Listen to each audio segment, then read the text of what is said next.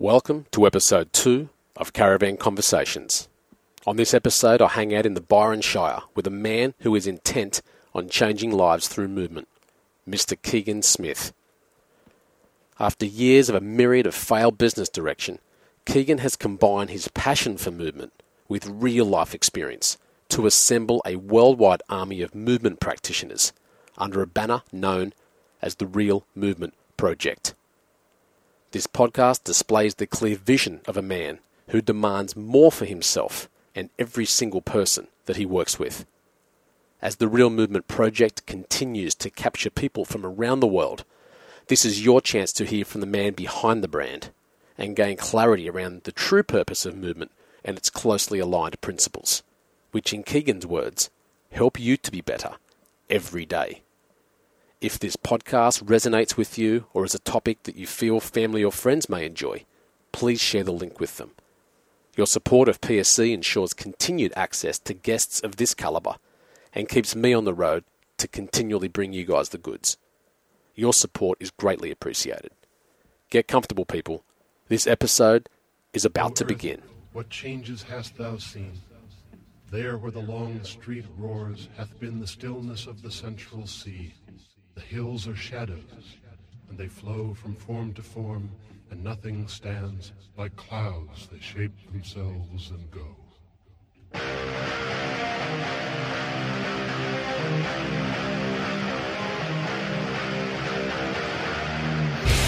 You are listening to Caravan Conversations with Shannon Brenton. Caravan Conversations is proudly produced by PSE Supplements and explores general health, nutrition, and lifestyle with one of Australia's most experienced clinicians. Now, let's get into the show. Welcome to Caravan Conversations. I'm Shannon Brenton from PSE. Super pleased to be uh, here today talking with you all and giving you a, a unique perspective on um, on a topic which affects all of us, and that's the topic of movement. So, whether movement's something that uh, we feel is a big part of our life or something that we'd like to make part of our life, uh, movement is something that's a collective that at some phase in our life we have, at some phase in our life sometimes we don't. But uh, you know, it's our job without any reference to look after and maintain it. But I'm out here today in Mullumbimby, out in the uh, hinterlands of Byron Bay, and I'm with uh, a man called Keegan Smith, uh, who some of you may know and some of you may not, but you will in the next half an hour or so. Keegan was the um, the head strength and performance coach at the Sydney Roosters, the NRL team. For those of you that don't live in uh, places with NRL, and um, Keegan was the uh, the head performance coach there in 2013 and 2014, and was capable of getting the uh, the guys there some extremely good results, including a minor premiership and a, a grand final win and the like.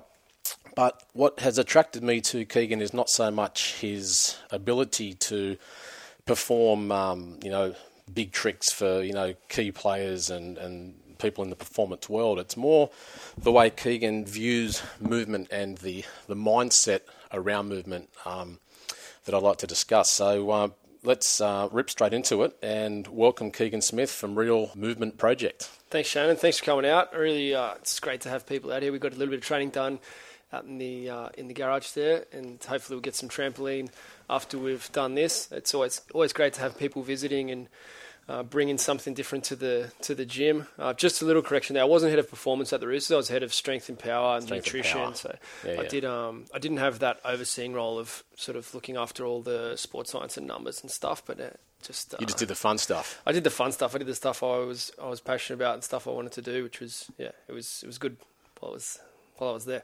Yeah, cool. So, um, what I'd like to do, if you don't mind, Keegan, just a bit of background for our listeners. Um, you know, the more I've explored you, and, and you and I have um, uh, athletes in common that we know and, and that we do work with and whatnot. And, you know, it's funny that, um, you know, generally, uh, I'll admit it, there's preconceived ideas around strength and conditioning coaches and, and the way they work, and obviously their intention to get, you know, um, better power output and, you know, obviously at the end of the day better gains for your athletes. But the thing about you um, that interests me is that you seem to use movement uh, almost as your um, motivator for uh, a whole bunch of humanitarian work that. Um, you know, any look into your history will show is a big part of who you are. So, um, just let us know, basically, uh, before you became a, uh, a performance coach, um, who you were, what you were doing, and, and what led you to this point. Yeah, so I always loved sport, and, and I sort of fell into studying exercise science without really knowing why, thinking I'd probably end up working in hospitals or doing physio or being a PE teacher or who knows what. Um, but towards the end of the degree, I realised that you know I didn't know anything about life or the world, and um, so I, I, turned my back on that and um, became a professional backpacker. Basically, I'd done bits and pieces of work in strength and conditioning at that stage, but then I, I spent six years sort of travelling the world. Um, I spent yeah, sort of three years in in Europe, and um, yeah, I spent a good bit of time as well uh, in Latin America, and that I guess gave me a different perspective on strength and conditioning. And I always sort of knew that I wanted strength and conditioning uh, and physical development to be a tool for for a bigger picture, which is you know valuing the self and um, I guess the role of the individual in, in a healthy society and a healthy planet is it starts with a level of self respect and self care. Mm. Um, so that's really what uh, real movement's about, and I think that really was the basis for any success that I had uh, during my time working full time in the NRL and with, with other athletes that I've worked with is sort of helping them to see it's a part of a bigger picture and uh, it's it's quite a common thread that you'll see with a lot of athletes that overachieve is that they, they see things in a different light to the athletes that almost make it that almost you know get to the highest level or you know nearly win that big event. Uh, so that's I guess what I what I pride myself on and what I really enjoy is sort of showing people another significance to to a handstand or to a mobility or to a heavy lift or a big jump. You know mm. that it fits into a context of self development that um, can have much bigger role to play in the world. Now, as you uh, were leading to only moments ago, um, you and I just finished a training session out in your, uh, we'll call it a garage, but it's it's certainly more than that. And um, I was expecting to get out there and you know throw some weight around and, and do the stuff I've always loved to do. Uh, yet you uh, made a fool of me with uh, with body weight movements instead, and, and obviously showed my uh, my lack of mobility. If you came on a Tuesday, you would have hammered me. It's bent arm strength. We would have been bench pressing and doing ah, weighted perfect. chins, and you would have taken gone to town. But, I'll see you next Tuesday then. Yeah, the, the straight arm strength is a whole different world for those who've been in bodybuilding or you know traditional strength and conditioning. It's mm. it's a bit of a game changer. Yeah, I'm glad you uh, got to experience a little bit of it, and I think there was a, a twinge of uh, of excitement there of something new, something sparked that you that you mm. you might go on with, which is uh, that's what I'm trying to do. Like if that's what something that comes out of today, you know, that's a that's a win for me. Yeah, oh, absolutely, and that was the part about our conversation while we're training that enthused me was uh, you you made mention that um, you find that um, people, and certainly high end athletes, we were talking about some of the CrossFitters at the time, um, tend to always overreach and always look for, I guess, weaknesses in their training protocol.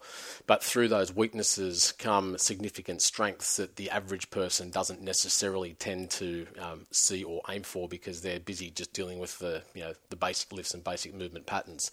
But um, you made mention to me, Keegan, that um, you find that when people are um, overreaching for that that next thing that may not be comfortable. So what you just put me through wasn't comfortable, right? And my, my beetroot red head showed that. But um, when people are doing things that make them uncomfortable, it tends to change who they are as a person and the way they see the world. So tell me what your findings have been from that, either with you know athletes or just with the average punter.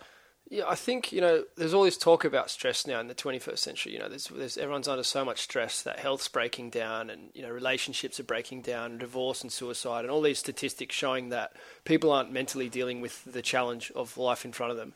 And I think that by giving a bigger physical challenge to people, that some of those stresses can take a little bit of a step back and be a little bit less significant. You know, if you've just done a maximum handstand hold for as long as you can against the wall, then the things around you straight after that are, are, less significant, or even better, you know, a one-minute assault bike effort. Mm. You know, you don't care about little things that are going on in your environment after mm. you've done that because you're in a world of pain, I guess. But it's it's something that recalibrates what stress is.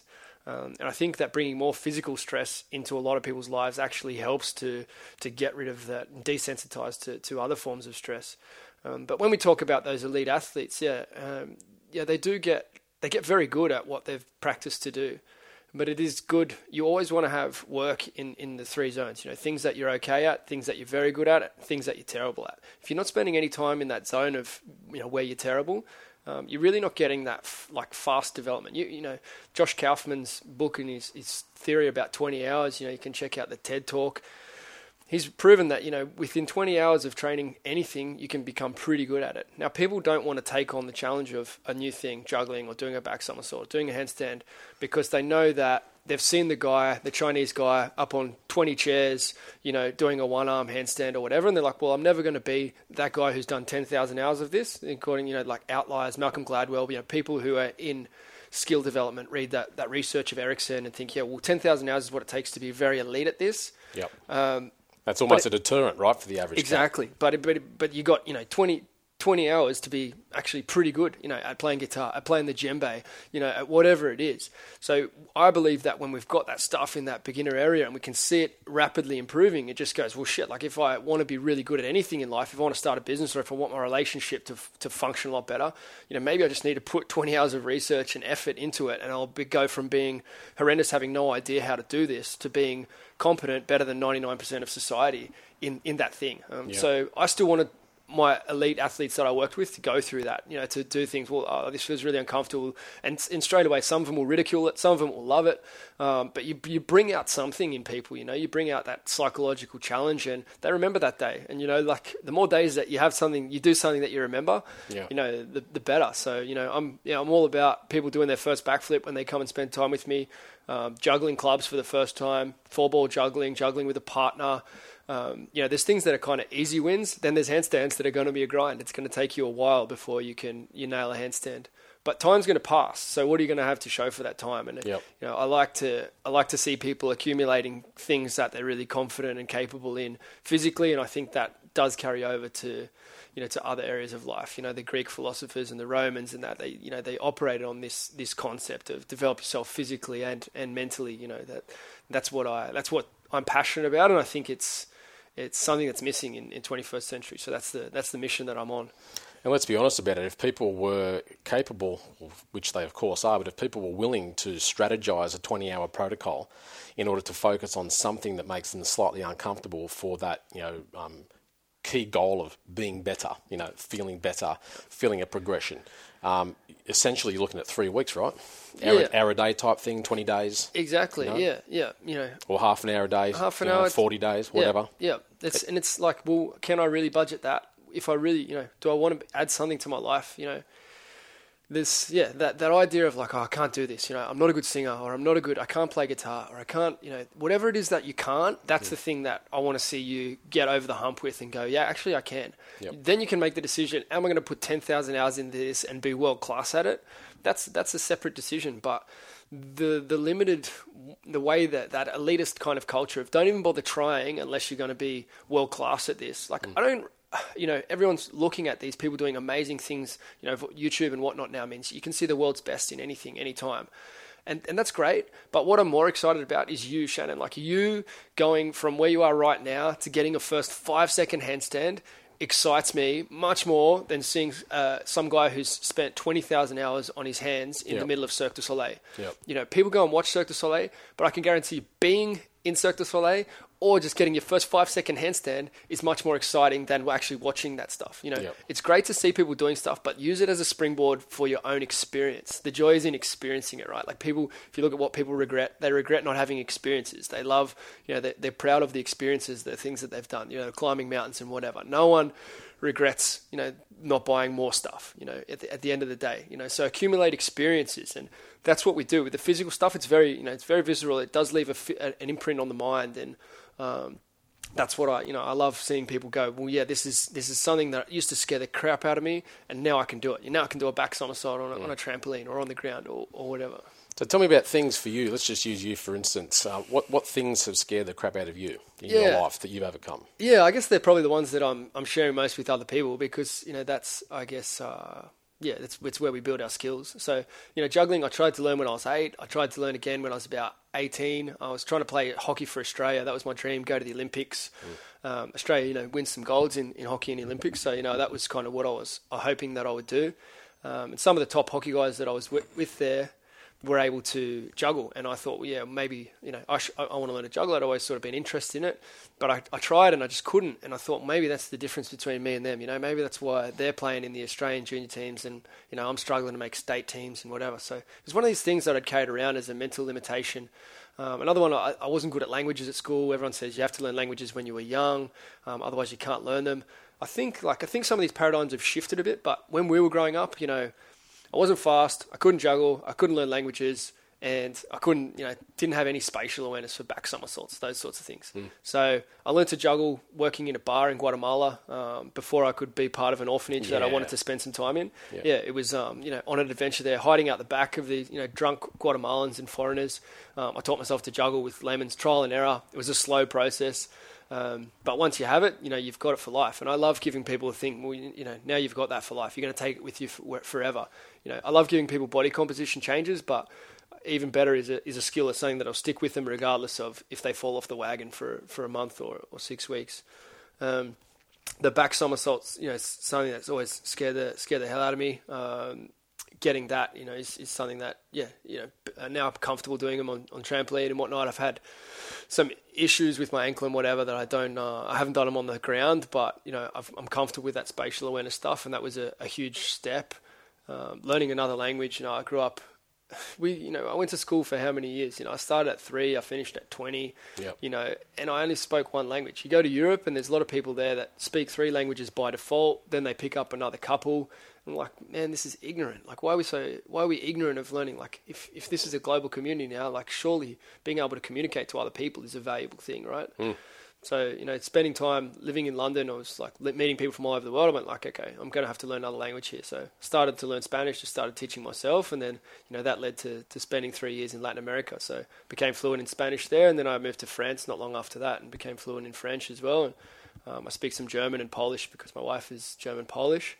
Um, and it's a it's a buzz, like it's a huge buzz to, to take on a new skill and to, to get it. Like when you first juggle, when you first nail a handstand, like there's something that rushes through your body that says, you know, I'm unlimited, that I'm I'm doing stuff that I didn't used to be able to do. Yes. I, like that's the joy of life for me. Like you know, we should be experiencing that over and over consistently. You know, I I believe that. You know, that's something that most of us don't after about three years old, maybe six years old, you, know, you, you learn to ride a bike, and that was probably the last new skill a lot of people actually learned.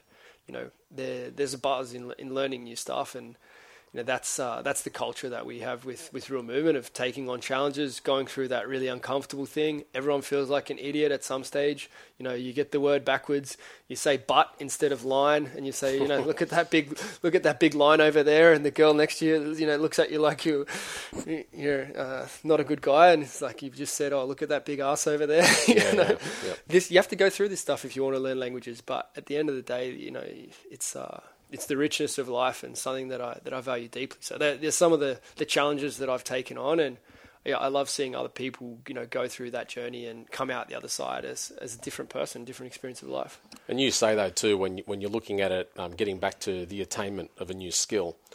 You can take people who um, may not move well comfortably um, with pain, let's say, and you have found yourself, though, that through the attainment of new skill with movement, that that most definitely correlates into, I guess, a different way of viewing the world, viewing the self, moving forward in this world, and tackling things like languages, music. Uh, it, it opens the mind up for new skill sets, new challenges. Yeah.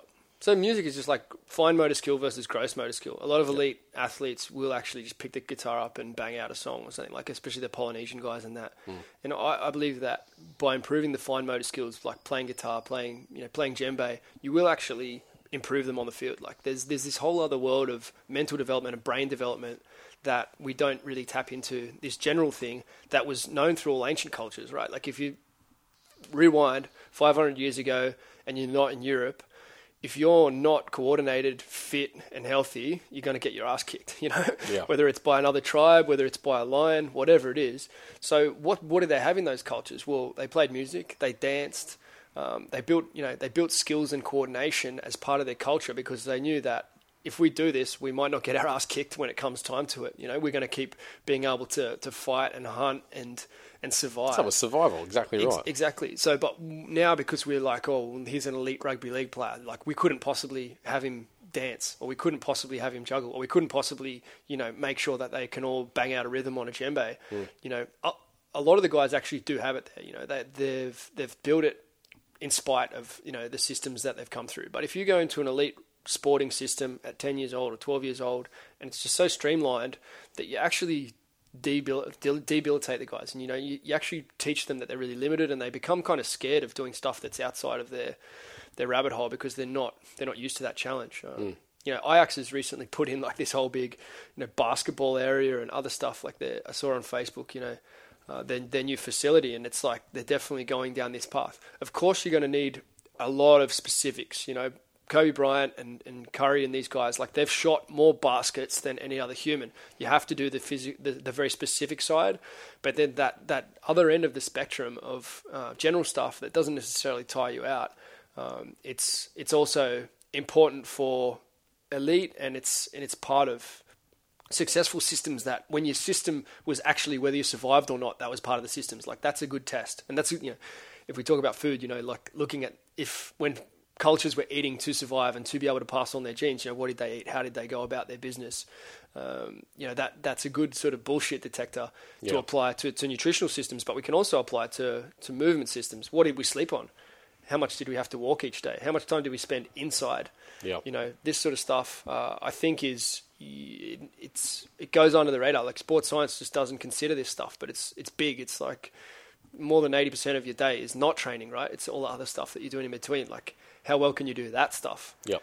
Um, we're probably drifting a little bit here, but no, this not is, at all, mate. This is the the whole um, point of the podcast. But it was funny. You, you uh, there's two things that stuck in my mind from this morning. First one was we got in there and um, we were going to start warming up for our training, and um, you threw me a basketball, and you know had me look like a dead shit for three or four minutes dribbling a basketball, of which was completely unfamiliar to me. So, and then you spoke to me of something that I've never heard a strength conditioning coach speak of before, which was neuroplasticity, and talking about you know the um, you know, the reasoning behind the basketball, why you'd bring the basketball in as part of a, a warm up regime. So just tell our audience a little bit about that and you know, your, your thoughts around it. Yeah, I mean, there's there's so much more that we can develop in people. In you know, going to the gym right now, like it's become this thing that's just about body composition, you know. And there is a very small percentage of society that want to be on stage, brown, g-string, you know, fully dialed in, and get that stuff done. I respect that. It's not something that I'm interested in doing, and it's not something I prepare people for. But you know, that's a game. For everybody else, which is 99.9% of the population, you know, we don't need to be working towards that end. You know, work towards the end of being uh, ultimately prepared for anything that happens in life uh, from a survivalist point of view. But uh, the time in the gym should be something that expands our our awareness of self and our, our, our self belief, in my opinion. So, you know, bringing some balls into that environment, um, you know, means that we can really get some coordination and, and uh, you know, switch on. Ball sports, I think, were, again, like part of sort of being able to interact with other people and, um, you know, solve complex movement problems.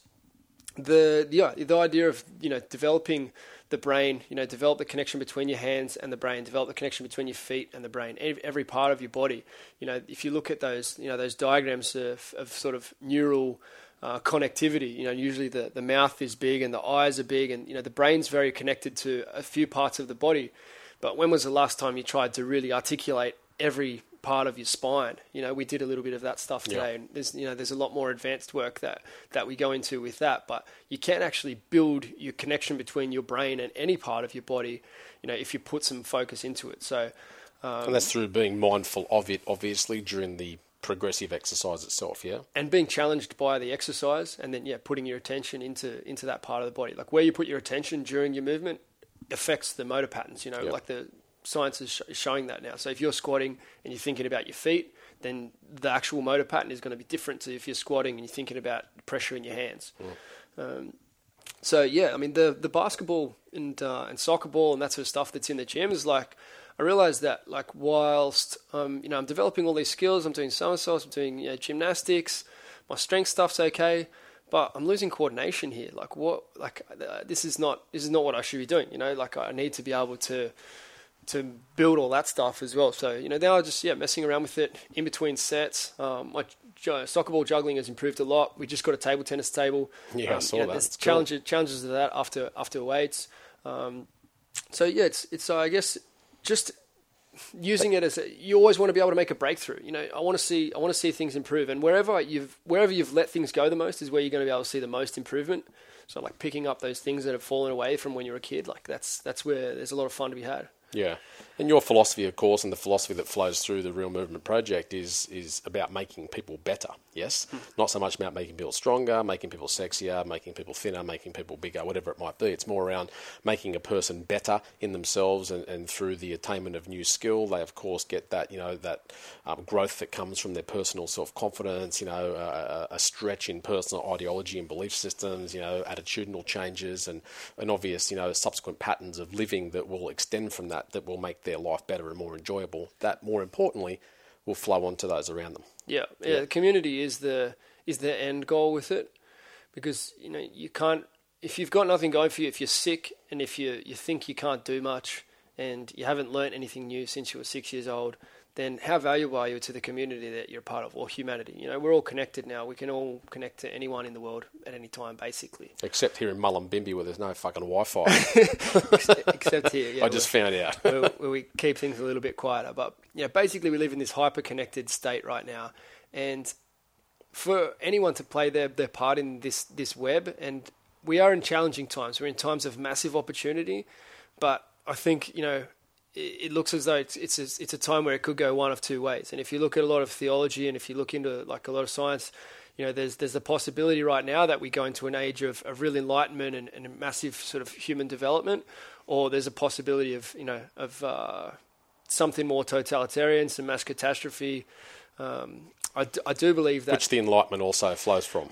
yeah, well, the, the challenge we live in this challenge time, and I think that's it's up to us to, to kind of answer that challenge, and by empowering you know people and getting them you know connecting them to to a small group of people who are part of that you know that philosophy that concept um, then you know there's there's a big flow on effect to be had for the, for society. But you know all the decisions that you make so just the flow on effect of okay I want to be able to do a handstand. If someone's listening to this today and they're you know they're a little bit overweight they haven't really respected their physical being for quite a long time you know they've deteriorated um, physically, and that also means there's a d- level of mental deterioration, or psycho emotional destruction, and yeah, exactly.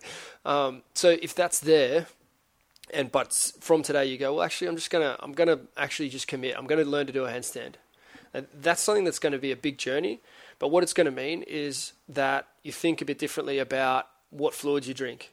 Drinking water is going to help you get to the handstand a lot faster than drinking Coke mm. or drinking alcohol because that's going to affect your body composition. You know you want to lose some weight so that you can be a little bit stronger compared to your weight so that it's easy for you to hold a, handstand for a minute. If you're, you know, 20, 30 kilos overweight, it's going to be a lot harder to hold a handstand for a minute than if you're if you're lean. Okay, so that's going to affect the f- decisions you made when you go to the supermarket. If you actually really start looking into stuff, you go, well, maybe I should cut all the chemical shit out of my diet that no ancestor of mine could have ever eaten and no animal in nature will ever go near. Um, and no body can recognise and utilise. Yeah, I mean, this is your this is your subject. Checking out Brent and stuff, you know, you're going to go so deep into that, but just the fact of deciding to do the handstand is gonna, you know, is gonna change what time you want to go to bed. It's gonna change maybe, or I'm not sleeping, so then my training feels crap the next day. My balance yeah. is off. Maybe I'll stop watching crappy TV just before I go to bed. Maybe I'll switch my phone off a little bit earlier. Maybe I'll read a book about handstands or something else. That's gonna. So you, you know, you, all of a sudden, just by that one little decision about something which is seemingly um, superficial and unimportant, of you know, trying to be, to be able to do a handstand the flow and effect of that and and then the flow and effect of those decisions to the community. If you start buying stuff that's healthy and you stop buying stuff that's crap, you know, companies will have to change what they sell. And you know, even if they're trying to do that at the moment, you know, the marketing for a lot of big companies because everyone's marketing now through social media. In a way, marketing's been democratized. Um, that you know, people are getting a message out there about healthy stuff that was in a way that wasn't really available before. Um, and so this is, you know, this is having a huge effect on the economy as well as, um, you know, the, the possibility to be super healthy and to, to go deeper into that is is there for everybody. Uh, but still, the majority, uh, if we look at the statistics, the majority is still living in ignorance of that and, and you know suffering the health consequences, obesity, um, you know, and just that feeling of limitation, that feeling of being a time bomb. That at some stage, you know, cancer is going to kick in, or heart disease, or diabetes is going to kick in because it kicked in for you know one of my one of your ancestors, or it's kicking in for your friends.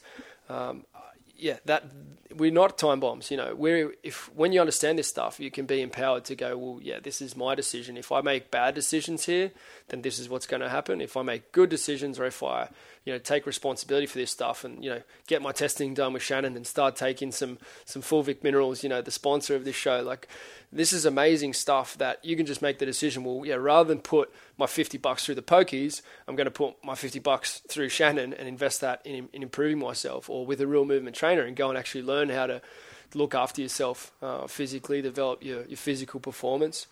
This is what it's about for me. Like this is, this is little things that become very big things. And you're 100% right. You know, it's, it's, it's very easy to blame food technology and it's very easy to blame the industry in inverted commas. Um, but you're 100% accurate in saying that, that that mass consciousness, that interconnectedness is what drives them. And yes, they are bringing out food which is shit for people and they're, you know, introducing what, over 2,000 new toxins a year into the environment and everything's about, you know, growing things faster and quicker and, and, and all the rest. And, and that's the way it is. Yet, yet it's the mass consciousness and consumerism that consistently says that's okay through the purchase of these products. And I guess what I love about your philosophy and therefore the flow on through your company of Real Movement is that movement is this kind of um, centerpiece of which everything else adjusts around it. And I guess just to give our listeners uh, a little bit of a, um, a, view just from my personal perspective, and this is sort of non practitioner um, component, I've always said to people over the years that it's almost like an A plus B equals C philosophy for me. When I'm training, I want to eat well. When I'm training, like it, it, it, it, equals. If I'm not training, I find it really easy to grab a beer, or I find it really easy to have that bacon and egg roll, or I find it really easy to say, you know, no to things that might be um, better for me. When I am training, it's almost like, wow, if I'm going to put in this level of effort, if I'm going to put in this much level of pain, um, I'm going to need that sleep by default. You're right, otherwise I can't function tomorrow. I've got three kids hanging off me. You know, I'm not going to be able to train again tomorrow. And so when when I've got that that movement pattern in place and it's an integral part of who and what I am, it forces me to make life adjustments around it in order to allow for it to continue. So um, it's interesting for me that when you start talking about this philosophy around the 20 hours, and you know, in 20 hours you can sort of become okay at things, that really when you look at the average consumer, and, and, and in many ways the average person listening to this podcast now, we go to we go to work nine to five, and we work our crack out, and we come home tired, and you can't be fucked exercising, and so you come home and sort of have a glass of wine, and you know, have half a baguette while you cook your spaghetti bolognese or whatever when in actual reality, you know, that, that exercise there for them would build them, build their self confidence, build their worth, build their choices around food, stop them having that wine, that half baguette every single day, which is seven wines and three and a half baguettes a week, you know, which seems small, yet in the grand scheme of things, you know, it's a, it's a significant change in who that person is and what they represent. And, um, you know, I really, I really love your philosophy, and I want you to know that because um, I think a lot of people in the movement world have um, have their their heart in the right spot. Yet, um, you know, being a trainer these days, and I'll just take a PT as an example, it's so easily entered. Um, you know, four, five, six weeks of study, promise of 70 bucks an hour, and people come in, and I think they just get lost, you know, in amongst the commercial aspect of exercise and what it represents, and they don't actually think about these things. Um, they don't think about what movement represents. They don't think about the fact that movement will make me make different life choices. They don't think about the fact that I can actually, you know, create new neural pathways in my brain that'll make me view the world and view my relationships and view everything around me differently. And um, you know, I think that you make a, a really good point on a much grander scale that if more people could think that way, all of a sudden you do start to get that interconnectedness flowing, and the world is different as we see it. Yeah, you know the that was a massive rant. I realise, but you get my drift. The idea that we're small, the idea that PTs are like, yeah, because it is easy to enter into. Uh, the role of the PT is is massively underestimated as well. You know, if you look at to become a doctor, a specialist, you know, become an oncologist, someone, you know, who's dealing with people who 10 are, years. Yeah, you got to put 10 years into it. Now, that 10 years means that people are going to really want to listen to that person, especially if they feel like it's a life and death situation. Now, if you look deeply into that research and what's going on there, you'll see that there's a lot of lies, there's a lot of myths, there's a lot of stuff that's based around making money that's not based around making people super healthy. Um, now, regardless of what your take is on that, at some stage before that, there's there's wellness. Before you actually get to that really being sick, there, there's wellness. Now, who are experts in wellness? Who are the people who are actually teaching people? Okay, this is what you do to be healthy. You know that used to be the role of the doctor before the 1940s. That was what doctors were about. That's what they got paid for.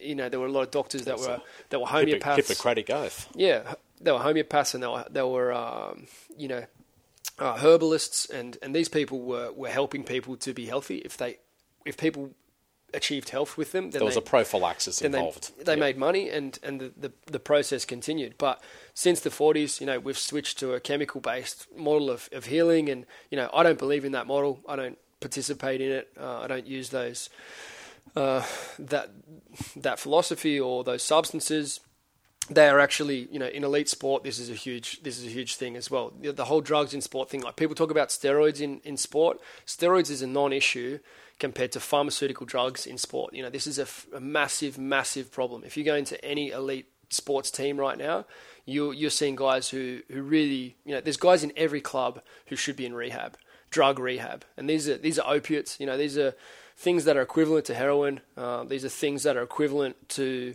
um, speed that are being dished out. Pain meds and the Yeah, and and and guys are guys are off their heads. Guys are in you know guys are going into situations and mental states that um, you, you know would be completely unacceptable if they were doing it with uh, the social drugs that you know that, that you have to do that with. But um, No, this- su- no surprise when they're doing um, unsavoury things on the weekends.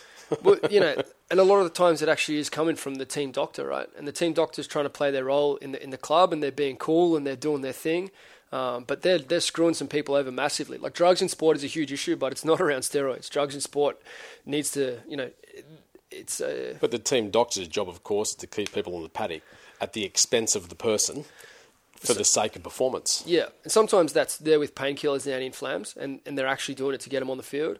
But then it actually becomes like, just give me some sleepers, doc, and I'll take sleepers, you know, multiple times a week, and I'll rock up to training groggy, and I'll take serious pain meds that are not, you know, beyond the Panadeine Forte and that stuff, and Yeah. just be like, So they're uppers "Whoa, and like downers and uppers and downers. Th- these are meant, these guys are meant to then perform as elite athletes. You know, I'm telling you, if you're doing that stuff, it's knocking massive p- poor performance potential. You're smashing up your nervous system. You know, you you we look, I'm talking about this fine motor control and developing guys, you know, to the nth level of, of self control and self discipline. Um, and then you've got this other influence in a lot of elite sport that's just completely, you know, massively destructive. And it's the opposite of, you know, building yourself up and becoming as healthful and as, you know, high performing as you can be. And um, that's you know that's the really the, the dark side of sport, but it's there for all of society. And what PTs can do is introduce people to the concept of hey, like why don't you try and be as healthy as you can be? Why don't you try and be as smart as you can be? Why don't you try and learn as much new stuff as you can? And see what life feels like then. Maybe it actually feels better than what you feel like after 20 beers uh, with your mates, or pills, or you know, being on antidepressants or being on whatever that you, you know you can't sleep and you're having six coffees a day and then you start taking sleepers and you know this is the average out there i believe the people who can fix that are the people who can inspire people to be like hey how good can i do this thing called life? How inspirational can i be for my kids? Like where can i take my physical existence? Where can i where can i take my spiritual existence? Like that's that's what excites me. And i feel as though personal trainers are actually in the best position to do that because they get to spend a number of hours with people each week. You know mm. whether it's in small groups or whether it's one to one they get to really be with that person, be inside their head, talk to them about, you know, talk to them about food, talk to them about their relationships, you know, give them physical experiences where like, hey, you didn't used to be able to do this. Now it's now look at how you can do it. You know, look at your mobility. You didn't used to be able to touch the floor. Now you got palms on the floor. Like you're changing. Things are changing here. You're changeable. Who do you want to be? Like change yourself into whoever you want to be. And people can say, well, I'm working nine to five, and I'm you know, but I you know I, I commute from seven in the morning and I get home at seven at night. And there's lots of those people that are doing fly in or fly out or whatever. I talk to these people every week because real movement is you know built on people who have a dream and want to make a change in the world. They want to become one of these people who is actually trying to be the best they can be and, and share that stuff with other people. So I talk to people who work in fly in, fly out, or you know hardly ever see their kids because they're working all the time. I say, okay, like, well, how long are you going to do that for? How long do you want to do it for? You can be a victim of that for the next 40 years if you want, or you can make a decision that at some st- stage in the future that's going to change. Now, you know, it's not always viable to say, well, yeah, you're going to quit your job that next day and, and start. Um, some people can. Some people have enough savings, skills, etc., that they just really need to make decisions, just go for it. Um, but there's other people. It's like we have six months down the track. Like let's see where we can get to. What we need to, to be able to do? We need to build our, be able to build a business where you've got ten people training in your garage, to, for you to be able to quit that job and go full time in this. To then be able to okay, then we can think about building a seven figure facility. Um, but initially, just making that decision of hey, this life that I'm living right now is not something that I want to do for a long time. It's not the best thing that serves my physiology, my psychology, my children, my community, humanity. You know, put it in that context. If it's not serving those things maximally, then make an exit strategy. It mm. may be it may be to go in part time. It may be building an online business. It may be I don't know. It's it's different for everybody. You know, um, but making the decision of the, you know moving towards what you want. And this is Brenton. You know, you're the perfect segue for this, right? We are on the frigging podcast, the Caravan podcast. you know, you've, you've, packed up your shop. You know, you're kicking butt on the Central Coast. You've got a great business. You've got a family. You've got a gym, but you've decided I just want to experience something else. Like let's let's make a run for this. You know, it's probably potentially a big financial negative. Maybe it'll actually end up being a huge financial positive because you, are going to be a lot more creative and you're going to come up with all sorts of new things about what you can really do for the world and think bigger again because you you kicked all those initial goals and now it's like, well, what's next? New goals. It's always got to be. There's got to be something there that scares you that you want to go to, and um, yeah, that's that's what we do. Like that's what my life is about talking to people about, hey, what's that thing that you'd really love to do that scares the shit out of you? So let's, it's essentially let's though, go do it. taking people out of their comfort zone, even with yeah. exercise. It's yeah. like, okay, so you can do that. Well, let's now try this and let's take you past that point again. Yeah. And let's develop those new neural pathways. Let's get you thinking about what you can be. Let's get you thinking away from your lack, which generally consumes the average consumer because, you know, that's what they focus upon. Yeah. Um, just for a moment, um, you know, because I can, I can hear people now going, oh, look, this is all well and good and it's all good for you guys sitting up there in Mullumbimby, you know, you know with your shirts off hanging out, whatever. But let's just talk about you know the average punter who's not stuck in their job. You know, who does work twelve hours a day, seven to seven in Sydney, for instance, um, who loves their job and, and is enthralled yep. by their job. Let's take a lawyer or something. Yep. You know. Um, what would your suggestion for these people be as far as movement goes? Because they might not have that hour to put in, because that might have been the hour they could have been putting their kids to bed. So, yep. what would you suggest for these type of people? Yeah, I mean, there's there's always there's always an opportunity for movement, and I build it into everything that I do. You know, so even when I'm on when I'm on phone calls, or you know, when I'm on, I spend a lot of time on the computer as well. You know, I'm running a business. Um, the main things are to, to continually vary your postures. Uh, sitting in the same position, sitting especially in the same position for long periods of time, is going to have a detrimental detrimental effect. It's not just about like tightening up your hips and stuff. This is actually leading to infertility. You know, nature's biggest stop sign of like you fucked up. If yeah. you can't have kids, yeah. then nature's saying stop. And I'm not demonizing people who, who are infertile, but it's a, it's a it's a it's a sign from nature. I believe in listening to, to Mother Nature. Um, the animals, you know, the people that have trouble with fertility are humans and, and pets and animals in the zoo. Mm. You know, so we've changed the environment to such an extent that nature says stop. Okay, so what can you do in your environment so that that's not you, so that you're actually thriving and you'll feel it when your energy will be different when you, you know, um, when you when you're getting that stuff flowing. So simple practical stuff like having somewhere to hang and do chin ups in your office space, in your workspace. You might be a lunatic. You'll find out that within a couple of weeks, within a couple of months, there'll be sessions going on in your doorway. Other blokes will have it up. Everyone changes around you. This is a constant theme that's gone on through my life, regardless of where I've been. Mm. You know, I infect people with this stuff. And, and when you actually do it, initially people look at you funny, and then at some stage they're coming over saying, hey, can I have a, can I have a go at that? Can you teach me how to do that? Yeah. Um, so bring that stuff into your workplace. Don't be shy about that, but be really proud to bring movement into your workplace. juggle in between stuff. Like wake your brain up, get circulation going, um, and scare the shit out of people who are around you. Don't don't be don't be afraid to shake the status quo. The status quo right now is leading to a place. It's killing us. It's it's leading to a place that most of us don't want to go. If you're living the, the default life right now, even if you're moving three times a week, going to the gym for, for three hours a week, it's not enough. It's not mm. what we're designed to do. Mm. We're meant to be moving around. We're meant to be outside most of the day. So move move around, bring that stuff into you. Park at the other side of the car park. All that sort of simple stuff. Can I give you? Um, can I just give you a quick example? Just you know, just you and I talking. Yeah. I've got three kids, as you know, yep. and my oldest one, who's six, uh, Eva, who's a girl. She's she's my sensitive one, and then I've got you know two you know ball terrors below them that'll yep. sort of have a go at everything. And uh, anyway, um, Santa bought Eva a, uh, a bike for Christmas, all right, and Santa purposely didn't buy her a bike with training wheels because um, I found that, um, or Santa found that she was uh, lacking in her ability to you know progress forward, and, and was always someone w- that would go back to that default of what can I do versus what can't I do and how can I challenge myself. Anyway. Um, uh, you know, we got the bike and she dropped it three times and it was like, fuck it, I'm never riding that again. And seriously, the bike sat in the garage for, for many months. So uh, we start this you know, trip now around Australia and uh, we're three months into it. And obviously, uh, her having uh, mum and dad around all the time and us always being in caravan parks and the like, um, we've dragged the bike out. And just in the last week, um, I've I just said to her, look, Eva, we're going to ride this thing. I, I, confiscated the scooter, which was another default of hers, and I just got her to riding, and I just put the hours in. Now it only took, I reckon, about five hours, but yesterday I did uh, about nine laps of the caravan park with her, chasing around, right, riding around. Yeah, yeah. only only going around to the left because she's only sort of worked out left hand turns right now. But but seriously, just in this week doing that alone. Um, she's always been a bedwetter I haven't had a wet bed this week, which is very, very, very unusual, you know, and, and I can just see this this sense of accomplishment and this sense of self on her face, you know, and um, you know, only uh, early this week um, she couldn't actually get going on the bike. I had to push her along, then she'd be okay. But now she's just worked out because she was just looking at one of her little six year old friends in the caravan park how she can start herself without daddy pushing her, and um, just to see this sort of elevation uh, in, in, in, her personal progression through a simple movement of riding a bike. So we're not throwing weights around in gyms now, um, has been for me quite enlightening. Yep. You know?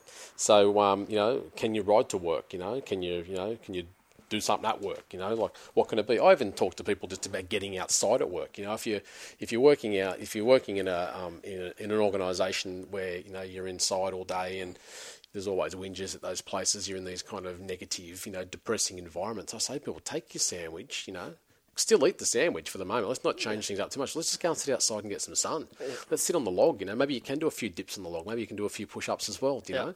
Um, are you? Um, do you have any sort of significant feeling around movement for people? You know, whether it's best done in gyms or best done outdoors, or are you sort of someone that would recommend people to do what they're passionate about and what they naturally are drawn towards? Yeah, I think more more is better, you know, and that's probably what I didn't get to on the last thing is that we do a lot of five minute blocks, and it's something that helps a lot of people to be able to just go, well, yeah, I've got five minutes here. Like it's not like have you got have you got an hour? Yep. Drive to the gym, get a shower, whatever. You know, you, you think an hour and a half, two hours every time you want to do some physical activity. Yep. That's not what we want. We want we want five minute blocks where you can go. We, I've got five minutes here. I'm going to hit some mobility in between mobility sets. I'm going to do some juggling, or I'm going to do push ups and chin ups start a new set each minute, five minute block. You can be at the end of five minute block, good pump, mm. and, and you've you've had a stimulus for that yeah. day. You know, at the moment we're doing this uh, twenty thousand rep challenge. It's hundred chin ups, hundred push ups each day uh, for hundred days. So basically that means for most of the guys, five five chin ups, five push ups each minute for 20 minutes. So mm. do t- two 10 minute blocks. Now, you, you know, most people won't check in at that level if they're not training quite hard. Um, but any kind of push pull will do. You know, incline push ups, or you can take the numbers back, but whatever it is. But bringing it down to being, well, yeah, hey, I've got five minutes here, like, let's get something done. And often five minutes will turn into 20 minutes, which may actually turn into yeah. a couple hours. But just, just go and get started. Just go, you know, go to the park, go to your gym, get started. Um, I advise you, yeah, set it up everywhere so you can, you know, at work, right next to my work, there's a children's playground. I go, I work in the office, I go outside, bang out handstands, chin ups, push ups. There's a basketball court there as well. It's all, it's about 40 metres away from, from where I'm at. You're that I'm, crazy man in town, aren't I'm you? the only one in my office space who goes over there. You know, I come back sweating a bit, but you know they'll deal with it. Um, build it in, build into your workplace, build it into your home life. You know, play around with your kids. Let your kids see see your training. You know, get just even if it's a skipping rope, a doorway chin up bar. You know, doing some push ups, whatever it is. You don't really need a lot of equipment to get yourself in great shape. You know, that's that's a bit of a myth. Personally, I, I love you know I love strength. I love barbell. I've worked in you know elite sporting environment where you know those tools do help you to create athletes of the of the highest level. So I, I love those tools, and if you love those tools, you know get, get, learn how to use them. You know, if you don't know how to use them, find someone who's qualified. You know, that there are more and more qualified people who can actually teach you everything you need to know to be able to, to move your body well. Um, get into some gymnastics, get into some barbell work, um, and just yeah, give it give it a try. Like uh, I think what you'll what you'll see is that you do develop a whole new uh, um, outlook on life. If you CrossFit is is was the you know what, what you you were telling me, weren't you? Like the fastest growing movement fastest growing movement in the world, yep. 2013, 2014. Yep. yep. So more than religion, you know, movement, than, fastest growing movement. Yep. So out, out, outbeat everything. Yep. And that's that's because it, I know, think it was ahead. It was it was one ahead of Scientology, off memory. Yeah, there you go. You know, which is yeah, big time. You know, well, no, nothing motivates more than fear, right? So to have people, you know, motivated by something other than fear uh, to that larger significance is big. But I think I think the thing about CrossFit that's made it such a significant um, pro, and you know, what's well, not just CrossFit. You know, I find it with powerlifting clubs as well. It's just that sense of community. You know, um, I've got patients of mine who I've started with who are you know um, heavily obese, sometimes had significant adversities to overcome in their in their world in their life, and, and I'm talking significant adversities. Yep. That now years down the track, you know, I love it. I get on on uh, social media and I see on Facebook that you know they're you know training down at this CrossFit facility. and They just hit an 85 kilo you know back squat or whatever else it might be, and they're loving life. Do you know what I mean? And and there's always steps involved to get there. Yeah. You know, that might be the same lady that I just said, you know what, what I want you to do for me, and I want you to skip for five minutes a day. And I'd skip five minutes, or even just a song. I'd say, you know, who's your favourite artist? And they'd say, oh, you know, Madonna. And I go, great, just stick on like a virgin and skip until the thing finishes. And you're right, you know, before you know it, it, you know, they wake up the next day and they've got sore calves and they feel like shit, but they know they've trained. Yep. They've got some ownership. They're proud of that. Yeah, they've got some ownership and, and, and some kind of, you know, it, it, it, it's like when you have a big day on the squat, right? And you can't walk well the next day. And even they go, oh, my legs are killing me. You, have kind of got this like, yeah, my legs are killing me. yeah, yeah. I can't walk well. I've killed it, you know. But it is the best drug in the world. You know, we live in this time of all these all this talk about drugs. You know, whether it's ayahuasca and all these you know mental. Uh, drugs that take us to DMT and whatever take us to these paranormal psychology, or whether it's you know dumbing down drugs, alcohol, and you know cigarettes or whatever, or the pharmaceutical stuff that the doctors are dealing you know, the drugs are a big thing in our society. The best drug in the world is being better than yesterday. When you know that you're doing something to be better than you were yesterday, like that is addictive and that is the most amazing thing that you can have. We're sold on all this other crap, you know, through through marketing, through whatever we see on the music videos and the movies and whatever. But ultimately, like the best thing that you can do for yourself is know that I'm a little bit better than I used to be at this, you know, and that's a feeling that everybody loves. People be like, oh, I don't want to learn to chug. I don't want to. No one gets a little bit better at something and doesn't feel like, oh shit, yeah, I did that. Everybody loves that feeling of just being, you know, being proud of yourself, being, yeah, this is something I didn't used to be able to do, but but now I can. And you know, that's that's why CrossFit's growing so well. And CrossFit's got its strengths and its weaknesses. You know, it's it's amazing what it's done. It's the most successful movement system of all time. Could it be done a lot better? You know, I, I think it could be, and um, I guess that's you know that's the challenge is show something better than um, and that's what I'm trying to do. And I believe that you know that's what I what I, what we are doing.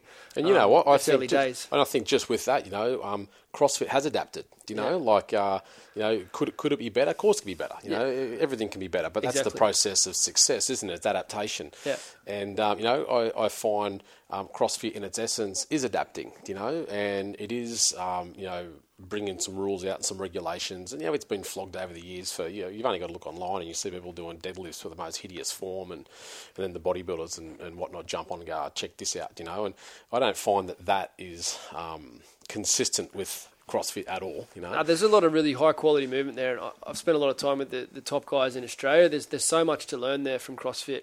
Uh, but the biggest thing is probably just that that thing of being better than you used to be, and everybody wants to be challenged. Like people think, oh no, my clients don't really want to be challenged; they just want to come in and talk to me. Your clients don't respect you because you're not giving them something that they didn't have when they came in. If you keep giving them something they didn't have, then they'll keep coming back to you. All right, let's go there for a moment. So, real real movement project. When did you launch this? Uh, it, has been through a few different um, facelifts and whatnot. But the the proper real movement project is August 2014. Okay, so you launched it in 2014, and like all businesses, we generally launch businesses to solve a problem in the market, you know, or fill that hole, so to speak. What was the original existing hole? Um, is it still there? And what is Real Movement Project doing different to, um, you know, advance the the, the journey for uh, the average consumer? Yeah, I think that it was just created out of the passion for, for what you know for what I do and for what I love, and seeing people uh, engage in the in the philosophy and, and experience a better you know a better existence of life. Like at the Roosters in 2013, you know we we set the all-time defensive record. Most teams held to zero. We won the minor premiership. We won the premiership. We won the World Club Challenge. Um, you know, we won the club championship, the 20s, you know, through the 20s as well. That we couldn't have done anything more that year. But if if you were in the place, you know, you would have seen just the the growth in people, the spiritual, uh, mental growth, and that was like what was so exciting to see. Just people just becoming a better version of themselves, and that was, you know, we're all doing it at our own level. Um, but that was something that I didn't want to just continue to do for a, a, small group of rugby league players to be able to win NRL titles. You know, I wanted to be able to share what we were doing there with a with a bigger group of people, um, and and use it as something to really transform, you know, transform the country, transform the planet. You know, that's the that's the vision with it. Um, so it wasn't so much thinking about you know FIA's doing this and CrossFit's doing that and you know whatever else. Um, it was really just this is this is what I this is what I believe in. This is what really works. Um, let's let's see where we can take this. Um, so yeah, that's it's that philosophy of of building a holistic picture. You know, these guys are holistic practitioners. You know, they they understand nutrition, they understand mindset. You know, we're giving lectures and, and seminars on how to set goals and how to change negative self belief and understanding your subconscious mind. And you know, this is stuff that. So, Real Movement Project is training trainers and training um, some organisations, you know, CrossFit boxes and the like, to look at people from a holistic viewpoint.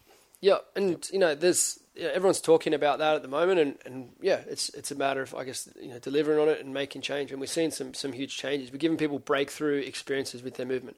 Mm. You know, it's a breakthrough movement when you something that you think, well, I can never do that, or there's no way, can, you know, that's that's a long way away. Then when you do it, that's a breakthrough, and that changes your perception of yourself. So we're teaching that breakthrough, you know, breakthrough movement, um, holistic nutrition. You know, thinking about the food that your ancestors could have eaten and the food that makes you feel really good. And you know, if you if it's not working, then get the testing done. You know, get food allergy testing done. Check gut dysbiosis. You know, all the work that you do, Brenton. Like, you know, we're making that stuff available to the to the clients that we work with as well.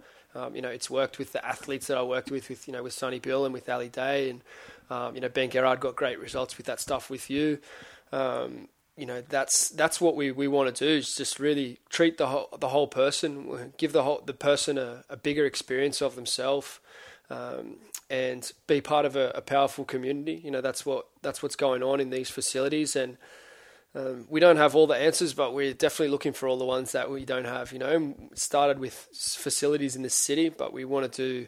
Um, a lot more stuff in the country as well. Guys running more and more retreats, you know, getting their members out of the city for a weekend, you know, get into nature, have a look around, have a think. Where do you want to go with your life? Is there are there bigger changes that we need to make here that are not just about trying to get you know that lower rack of abs coming out? You know, mm. that something is there something at a deeper level that we should be kicking for here? Um, and so that's and, and that's why do you, and why do you need the lower abs out so much? Yeah, yeah. Hey, you've said the word spiritual a couple of times now, right? And you know, I've spent enough time with you to sort of know that you're a uh, you know, an awakened soul.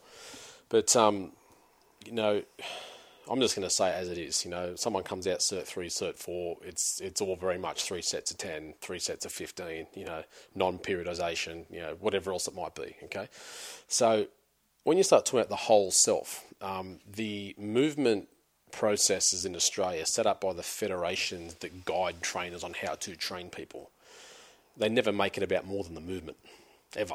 You know, it's always just about this is what it is. And then, of course, the PTs have got enough nous about them, enough experience, and generally enough passion, because I find most PTs extremely passionate, even those who come over from other jobs, that they will then start to look into, you know, how can I help these people more?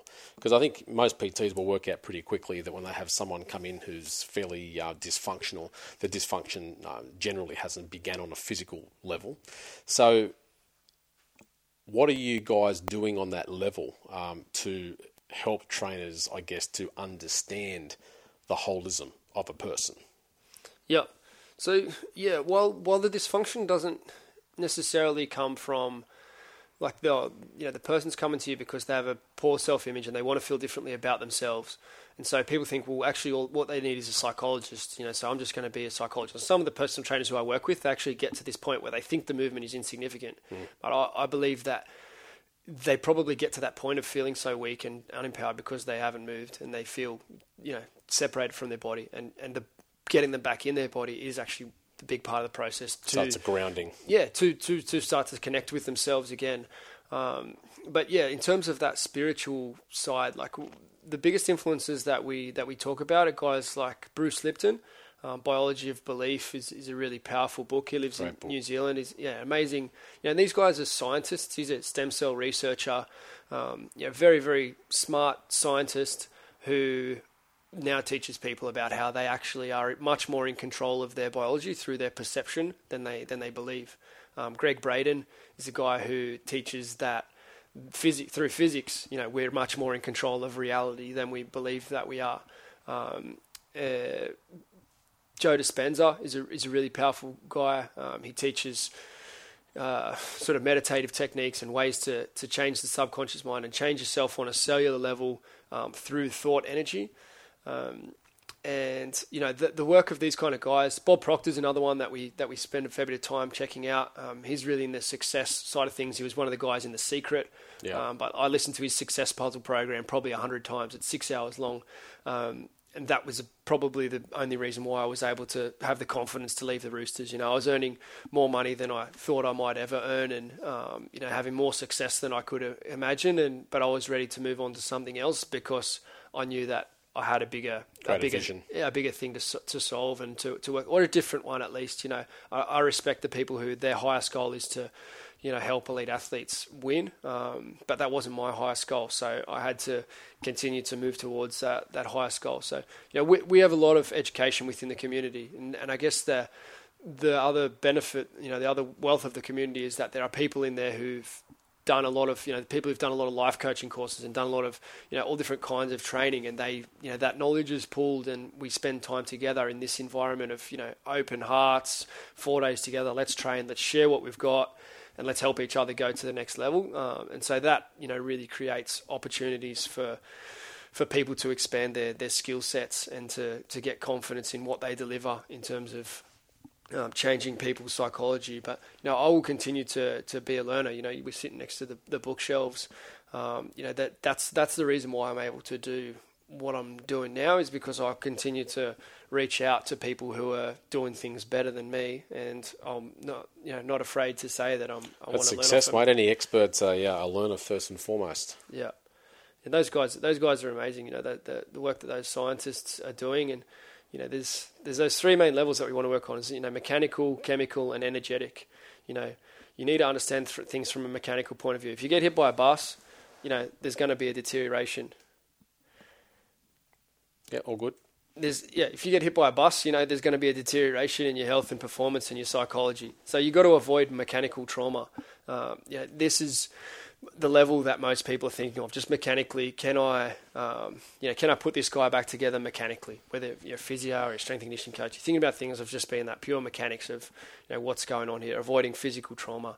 Then you've got that chemical level, which is, you know, where nutrition comes into things, detoxifying, making sure that on a chemical level, the balance is there. The are there, functions right. Are there minerals in the cells? You know, yep. cells. You know, we're we're mostly water and minerals, and and yet most people are minerally deficient. So how can cells be functioning optimally? Like this is, you know, this is work that you can you can learn about more definitely with with Brent. But like the that chemical level, we need to deal with that. Now, most people are just stuck on the mechanical and they think the chemical doesn't matter. If it fits your macros, might get you on stage in a G string, but is it going to get you to 80 without Alzheimer's? You know, mm. my feeling is that it probably won't if you're on the junk food side of that, if it fits your macros. Some people keep it really clean and then, of course, it can you know, it can work there. But for those that don't understand if it fits your macros, it's essentially a philosophy that it doesn't matter what you eat as long as it works within your caloric structure and your macronutrient split, so your protein, carbon, fat breakdown. So Um, certainly in the bodybuilding world, there's this mindset uh, of some people, um, and, and it, you know what, it works for some of them too. I've used it with people it works with, essentially where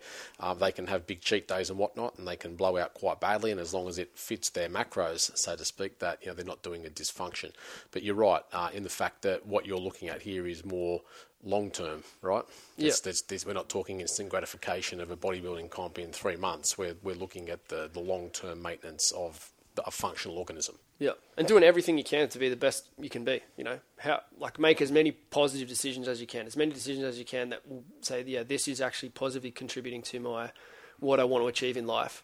Um, now, if it does that, then happy days. But uh, a lot of the people posting, you know, pictures of their burgers and fries and whatever. They're training really hard and they've got themselves into a lean state that their metabolism can deal with that. Mm. But the person who's unfit and motivated by that person, seeing them as a role model, thinks, "Well, I can eat burgers and chips because I trained hard." But yeah.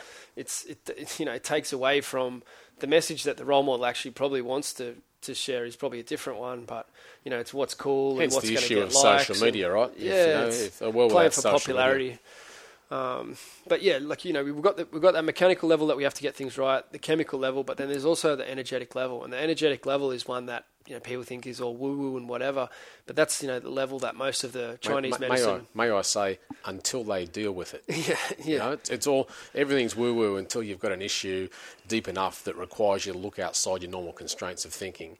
And you know, uh, I, I, can just tell you right now, from 16 years of my work, you know, treating over 55,000 people now, that I have I do my best work with people through addressing energetic dysfunction. Hmm. You know, and uh, that's not that's not a place that I was comfortable to go to. It's certainly not a place that I was trained in in the you know in the world of sciences like you were at university and whatnot because yep. you know all that is bullshit and it doesn't exist. But it's funny that um, I think the more time you spend on the ground, uh, the more you start to realise that all those components of the self need to be um, at least self-regulated to some degree, and that when there's a big hole in that energetic slash you know spiritual componentry, uh, it affects who we are you know, just it's just you know, it's fact. It's yep. just the way it is, you know. So, mate, I want to thank you for your time. It's been uh, most enlightening, and I know that a lot of people are going to have got a lot um, from hearing you and your unique thoughts on things.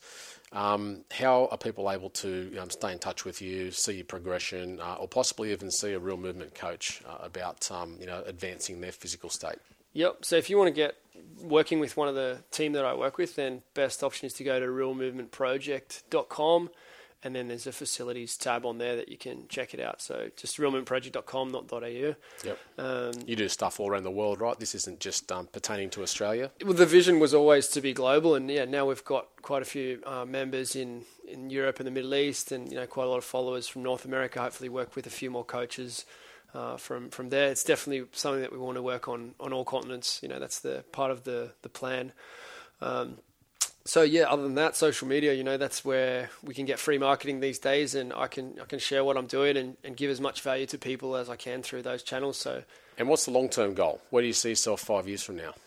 Uh, the long term goal is to give every person on Earth uh, an opportunity to experience a high level of existence. Um, I think that the default, you know, the education system that we go through, and a lot of people's you know, hereditary paradigm is just um, one of mediocrity and, and, not really necessarily striving to be the best you can be.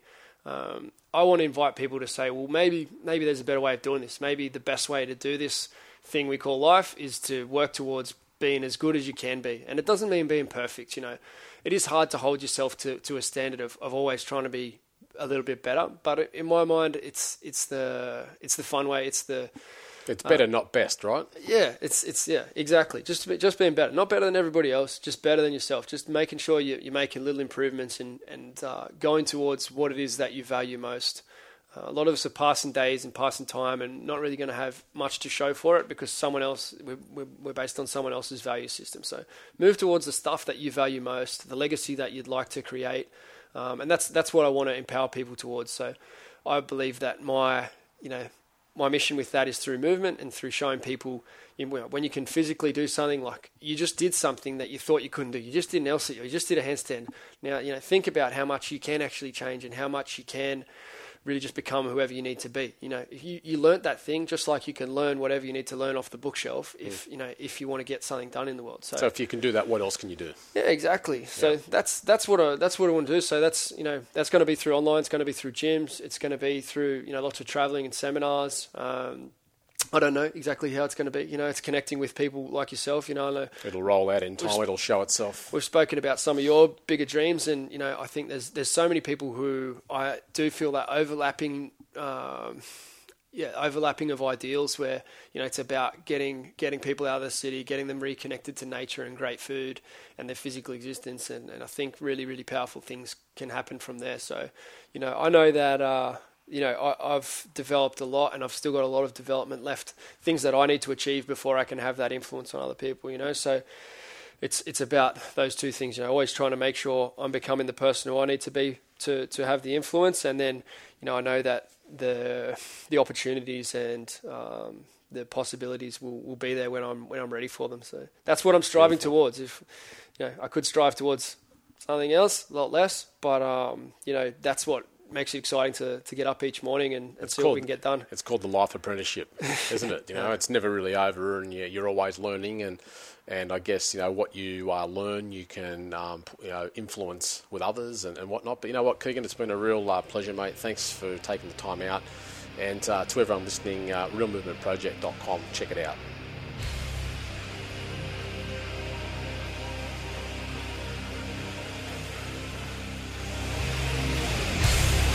Thank you for listening to this episode of Caravan Conversations, proudly produced by PSE Supplements. To see more about the podcast, including notes from the episode, please visit caravanconversations.com.